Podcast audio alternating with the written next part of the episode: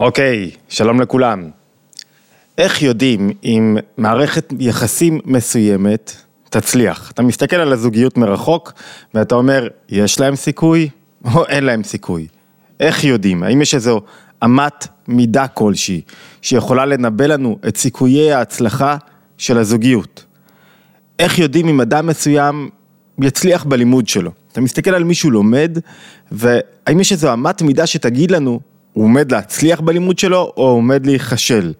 איך אנחנו יכולים לדעת האם מישהו הולך להצליח בדיאטה שלו לאורך זמן? האם הוא יעמוד באופן מסוים שהוא בחר להזין את עצמו או שזה עומד להיכשל? הוא עומד ליפול. יש איזו אמת מידה שתנבא לנו את מידת ההצלחה שלו, את סיכויי ההצלחה שלו, ואז נוכל להמר טוב יותר? איך אנחנו יודעים אם מישהו מסוים אה, יצליח בעבודה שלו? אם הקריירה שלו תפרח והוא יצליח בה או שלא. איך אנחנו יודעים אם חברות כלשהי תחזיק מעמד לאורך שנים או שלא תחזיק מעמד לאורך שנים. יש מבחן שנקרא מבחן הקרירות. מבחן הקרירות הוא המבחן, המבחן החזק ביותר כדי לנבא את ההצלחה של האדם, את אה, הישרדותן של מערכות יחסים זוגיות ומערכות יחסים בין חברים ובכלל. מה זה מבחן הקרירות? במה מדובר? קרירות זו מידת החיות שיש לאדם במה שהוא עושה. זאת אומרת, אם יש נפש ויש גוף, הנפש ממלאה את הגוף בחיות. מידת החיות שהנפש ממלאה את הגוף נקראת, יכולה להיבחן על ידי שתי אמות מידה, קרירות או חמימות. זאת אומרת, יש סוג של מפסק שמגדיל את מידת החיות, זאת אומרת חמימות, או מקטין את מידת החיות, זאת אומרת קרירות. מה זאת אומרת? פחות חמימות, יותר קרירות, יותר קרירות, פחות חמימות. חמימות מבטאת צמאון, תשוקה, רצון להתחבר, רצון להתגבר, רצון לעשות. יש לה קרבה גדולה מאוד. קרירות מבטאת בדיוק ההפך, ריחוק, אמ, חוסר חיבור, היעדר, היעדר חיות, היעדר קרבה, חוסר רצון לעשות. אנחנו לבד יודעים, כשמישהו קר, זאת אומרת שהוא פחות מחובר. כשמישהו חם, זאת אומרת שהוא יותר מחובר, בין אם הוא מפגין זאת ובין אם הוא לא מפגין זאת. אם הרגשות הם המנוע של הנפש, והתפקיד של הרגשות זה לחבר את האדם, להוציא אותו מעצמו ולחבר אותו עם הזולת, עם הסביבה, עם, עם העולם החיצוני, אם זה התפקיד של הרגשות, אם זה התפקיד של המידות בנפש, אז הרגשות, כשהם באים לידי ביטוי בצורה של קרירות, מסמלים דווקא ניתוק. וכשהם באים לידי ביטוי בצורה של חמימות, הם מסמלים חיבור. הם מבטאים חיבור. עכשיו אנחנו יכולים לדעת. איך יודעים אם מערכת יחסים מסוימת תשרוד או לא? אם הקרירות גוברת בתוך מערכת היחסים, מה זה אומר?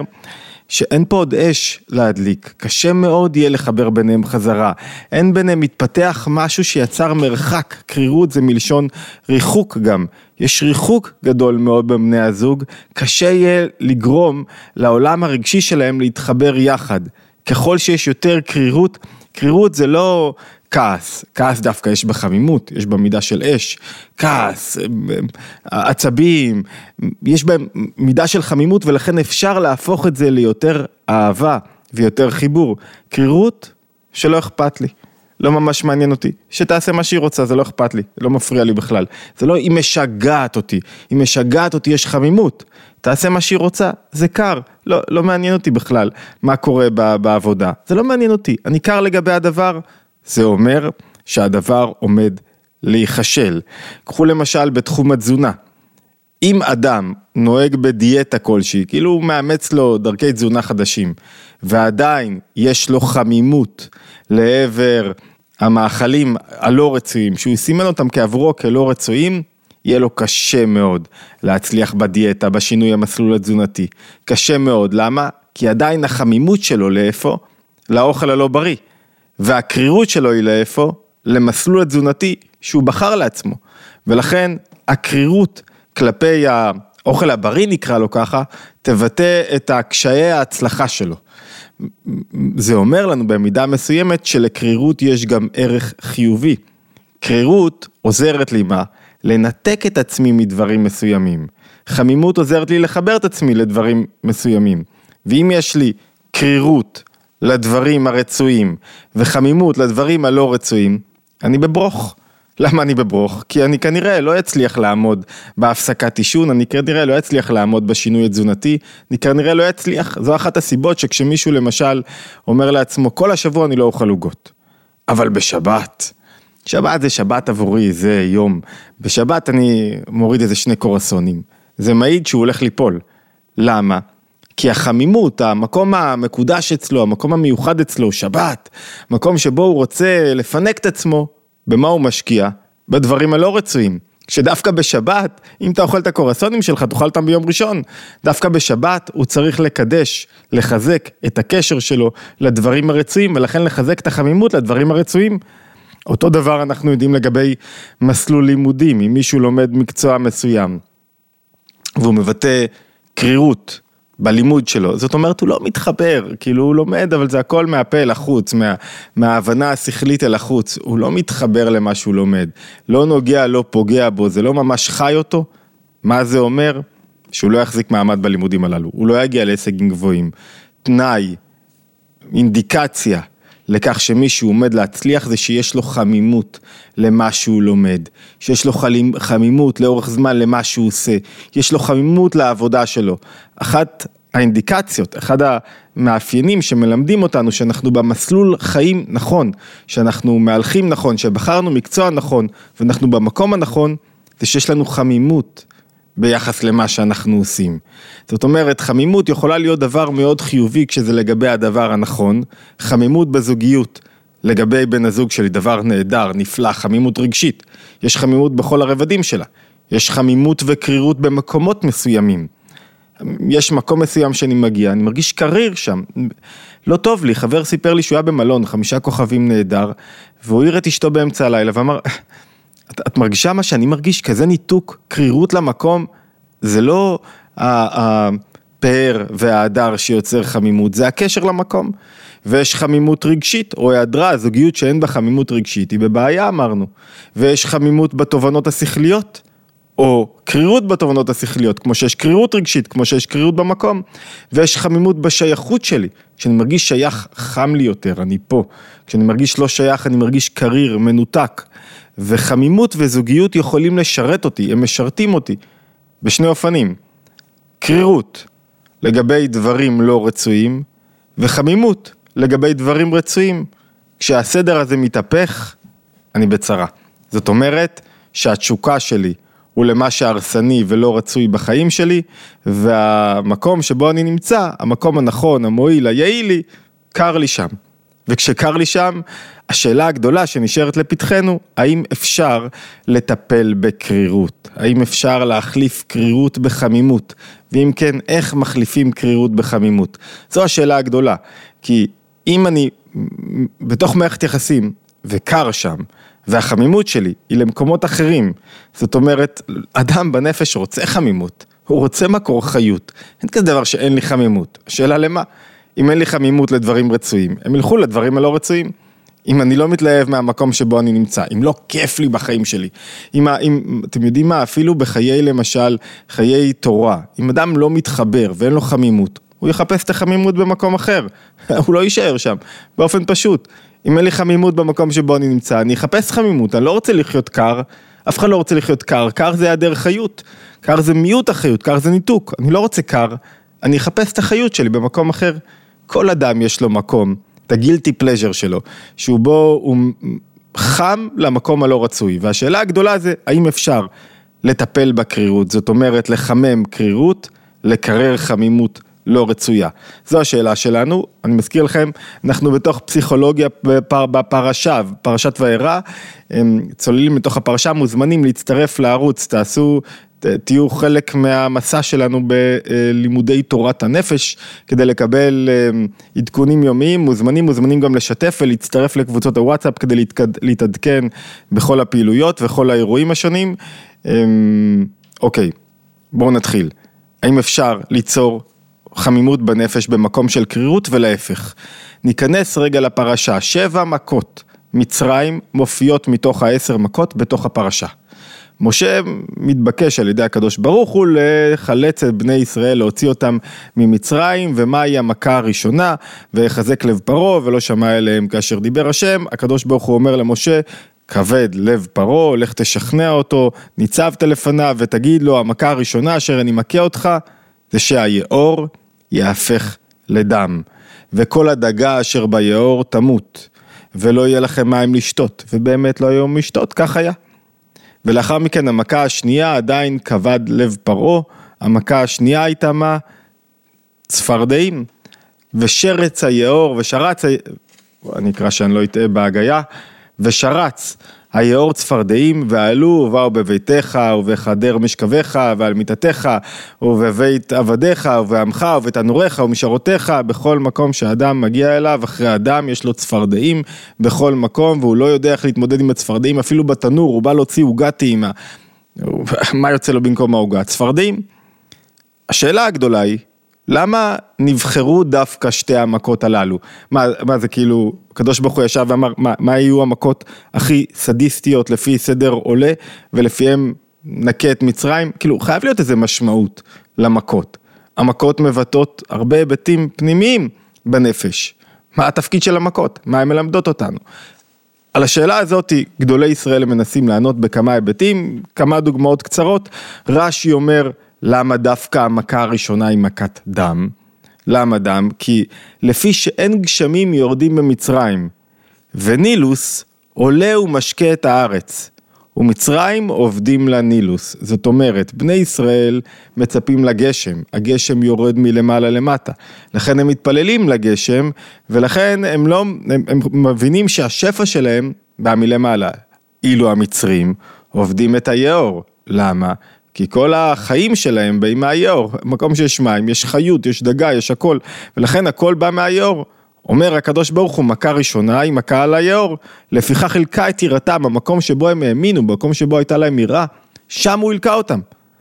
דרך אגב, יש איזה, שמעתי ממישהו איזה אמירה, דווקא בימים אלה, לכאורה הכנרת הופכת בהיבט מסוים ליאור שלנו, למה? כי כבר לא תלויים בתפילות, לא תלויים יותר בגשם. ברגע שמים מותפלים, מגיעים מהים, שהוא 70% מהעולם זה ים, לתוך הכנרת, ו- ושומרים תמיד על הקו האדום, כבר אין תפילות, כבר אין אה, מצב רוח, כבר אין ציפייה שירד גשם. זהו, מה זאת אומרת? אנחנו כוחי ועוצם ידי. אבל לא צריך לדאוג, יש דבר, דברים אחרים, גשם מבטא פרנסה, גשם מבטא המון דברים אחרים, ועדיין אנחנו מתפללים לגשם, גם אם אנחנו לא תלויים במים כמו פעם. פירוש נוסף למשל, למה דווקא דם כמכה ראשונה וצפרדע כמכה שנייה, אומר העמק דבר, נציב מווילוז'ין, אומר, אומר ככה, היאור נהפך לדם כדי שתשוב ותשלח ולא תמות. זאת אומרת, אתה מסתכל על האליל שלך, על היאור, המקום, בני מצרים מסתכלים על המקום שממנו הם זוכים לחיות, ואתם מסתכלים ורואים הכל נהפך לדם. תיזהרו, גם אתם יכולים להפך לדם. זה המסר הראשון. גם אתם יכולים למות, אני חוסך את חייכם כרגע, ורק מלכה אתכם במכה שתקשה עליכם את החיים, אבל תסתכלו, אתם רגע אחד מלמות, אדם מקבל התראה. רגע לפני שהוא חוטף, הוא מקבל התראה, מה, משהו קורה לו, הילדים שלו אומרים לו, אמר, דיברנו על זה פעם, שלפני שקורה משהו יש איזה נורת אזהרה. נורת אזהרה שאומרת דברים הולכים להשתבש. לפני שזוגיות מתפרקת יש נורת אזהרה, לפני שיש בעיות עם הילדים יש נורת אזהרה, הילדים מעידים על חוסר שביעות רצון. תפסנו את נורת האזהרה, הצלנו את עצמנו. לא תפסנו את נורת האזהרה, לא הצלנו את עצמנו, המכות הן נורת אזהרה. ויש עוד מגוון פרשנויות, אני רוצה לגעת בפרשנות דווקא אחת שמסתכלת על המכות באופן אחר.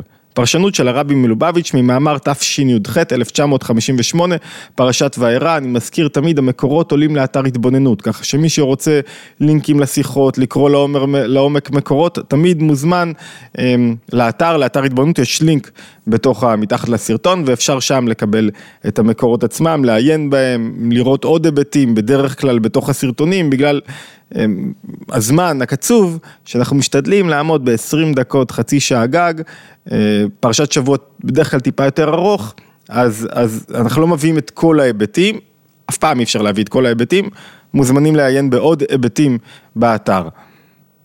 הרעיון שם, שהמכות הן בעצם לא בשביל איזה פרעה חיצוני. אדם צריך לצאת ממצרים בכל דור ודור ובכל יום ויום. אנחנו נמצאים בתוך מצרים. מצרים זה המקום שבו צר לי, יש מצרים חיוביים. מצרים חיוביים זה הגבולות שאני שם בתוך חיי כדי להתפתח. בלי גבולות אי אפשר להתפתח. חינוך בלי גבולות לא יכול לעבוד. זאת אומרת, מצרים זה הגבול שלי במידה מסוימת, מצרים דקדושה, מצרים חיובי. ויש מצרים לא חיובי. יש גבול, וגם בקדושה אני צריך לפרוץ את הגבול, ויש מצרים לא חיובי. מה זה מצרים לא חיובי? המקום שבו אני קר, שבו אני מפנה עורף לפנימיות. אני לא שייך באמת, אני לא מחובר, אני לא, אני לא מתרגש יותר מהחיים, אני לא מתרגש מהדברים שאני עושה. חיי אמונה לא נוגעים בי, אני לא חי אותם, אני לא מחובר אליהם. מצרים מבטא ניתוק. מצרים בספרות החסידות זה מיצר הגרון, זה מה שמפריד את השכל מהרגשות. אדם שבמצרים הוא אדם שחווה חוויה שבה התובנות השכליות שלו, ההבנה שלו איך צריך לחיות, לא נוגעת לו באמת בחיים. הוא לא באמת מתרגש מהדברים, הוא מתרגש מדברים אחרים לחלוטין. הוא מחובר רק לעולם הרגשי שלו שאינו מוזן מהשכל. זאת אומרת, הוא חווה חוויה של חיים שהם לא מנוהלים בצורה נכונה, ההתרגשות שלו היא מהדברים לא הבריאים לו, הטובים לו, הנכונים לו, ההתרגשות שלו היא דווקא להפך, מדברים, מדברים שהם הרסניים לו. פרעה מפנה עורף לאמת, והוא סובל מקרירות מתמדת, הוא מלמד אודות הקרירות, העמלקים שהם כוח הקריר בנפש, כל הזמן מעוררים ספק, אה, ספק בזוגיות, ספק בדרך תזונה שבחרתי, ספק באמונה שלי, להבדיל, ספק בכל מה שאני עושה, מקרר אותי. אומר לי, בשביל מה? מה תעשה? כל פעם שאני בא עם איזה החלטה, לעשות ספורט, אני בא עם איזה החלטה, להתחיל להקליט באנגלית, אני מאוד רוצה לקדם את הערוץ באנגלית. בא לי איזה ספק מי יקשיב, מה פה, מה שם, זהו, הספק קירר אותי, אני לא אעשה יותר שום פעולה. זאת אומרת, הקרירות באה מתוך הספק, והקרירות זה האויב הראשון במעלה של כל אחד מההיבטים שלנו בחיים. כי קרירות אומרת היעדר, היעדר חיות, היעדר חיבור. אז האדם, המכות הן בשביל האדם, האדם נמצא במצרים, וכשהוא במצרים הוא סובל מקרירות, חוסר אמון שלו בעצמו, חוסר יכולת לפרוץ גבולות, חוסר חיבור לדברים האמיתיים, חוסר התרגשות, היעדר חיות, ואומרים לו בפשטות, תבחר שתי אפשרויות, או שאתה מכה את עצמך, זאת אומרת מעורר את עצמך, זאת אומרת עובר תהליך של דם וצפרדעים שתכף נראה מהו, או שתחטוף את המכות מצורה חיצונית. אתה תחטוף את המכות, והמכות אולי יערערו אותך, אולי יבקיעו קצת את הקרירות. אדם שלא קולט משהו מסוים לגבי ההתנהגות שלו, לגבי אופן הפעולה שלו, לגבי הדיבור שלו, בסוף יחטוף. מהמציאות זה, זה לא עונש. אתה לא יכול להתנהל עם בצורה לא נכונה בתוך המסגרת הזוגית שלך, לדבר לא נכון ולצפות שיישארו איתך. אחרי זה לשאול למה החרבתי את הזוגיות הזאת. מה זאת אומרת למה החרבת? כי לא למדת שום לקח, לא הסתכלת על הנורות. זאת אומרת, המכות הן בשביל האדם, הן בשבילנו, בשביל שנצא ממצרים, אין תועלת. אלא מה? אנחנו רוצים לחסוך את המכות החיצוניות ולעבור את השינוי בעצם בלי מכות מכאיבות. מה הם המכות הללו? המכה הראשונה של, שפרעה, שמסמל את הקרירות שהוא חוטף איתה, זה דם בתוך מי היאור. מה זה דם? מה נועד הדם? דם מבטא חמימות. הדם בתוך הגוף הוא חם, המים קרים, הדם מחממים את המים, זאת אומרת הם שוברים את האני והאפסי עוד, את החמימות לדברים הלא רצויים. מה האדם עושה? זה כאילו המכה הראשונה, בוא נקה במקום שבו אתה קריר עם הכוח שלך כדי להפוך את הקרירות שלך לחמימות. איך, מה זאת אומרת המכה הזאת? אתה הולך למקום שבו אני חושב שהוא ה... הוא ששולט בי, הוא ההתמכרות שלי, הוא המקום ש, שאני לא, סליחה, לא ההתמכרות, הוא המקום שבו אני קר, ודווקא שם אתה מחמם אותו. בהתלהבות, בחיות, בזווית ראייה אחרת, בלחשוב על הדבר, בלהתאמץ בו, בלייצר בו איזה תנועה של לחמם את המקום. זאת אומרת, מערכת זוגית שיש בה קרירות, צריכה מהר, דחוף, לחמם את הדברים, לחמם את היחסים. איך מחממים יחסים? אחד, משקיע, השאלה הגדולה היא שאלה מה מקדים למה. בוא נתחיל מאחד, נתחיל מאחד שהוא שתיים. שתיים, מקררים את החמימות לדברים לא רצויים. איך מקררים? על ידי הצפרדעים והעקרבים. מה זאת אומרת מקררים על ידי צפרדעים ועקרבים? מה עושה הצפרדע? הצפרדע נכנסת לכל המקומות הכי, על התנורים, למקום שבו יוצא האוכל, התאווה שלי. ואז אני מקרר את זה, כי אני רואה פתאום את הצפרדע, שמסמלת קרירות ומים, ואני אומר, זה, לא רוצה את זה יותר. זאת אומרת, אי אפשר לחזק מערכת יחסים זוגית אם אני אה, חם לגבי דברים אחרים, אם אני מסתובב פרוץ בעולם, זה לא יכול לעבוד ביחד. אתה חייב לחמם את היחס שלך לבת הזוג שלך, ולא לכל הדברים האחרים. אי אפשר לחמם את הרצון שלי בללמוד, בלהבין משהו מסוים, כשאני דווקא מחמם את היציאות ואת הבילויים ואת הדברים האחרים, אי אפשר, זה לא עובד ביחד. אני חייב לחמם את הדבר שהוא רצוי בעיניי, ולקרר בו זמנית את התאווה שלי, את הרצון שלי לכל הדברים הלא רצויים. אי אפשר להיות נשלט על ידי העולם, כל היום להתחמם על ידי החדשות ועל ידי מריבות, ואחרי זה לשאול למה אני קריר כשאני מסתובב בתל אביב ביחס שלי לאנשים אחרים. בדיוק להפך, תלמד על אהבה, תלמד על יחסים, תלמד על ואהבת לך כמוך, תלמד על הקשר הבלתי מותנה, על המקור של כל ישראל, במקום לראות עד כמה אנחנו נפרדים. ואז אתה יוצא לרחוב, אוהב אנשים, מסתובב, אוהב עולם. תלמד על עצמך, כמה אתה מקבל את עצמך, כמה אתה אוהב את עצמך, כמה אתה לא מותנה.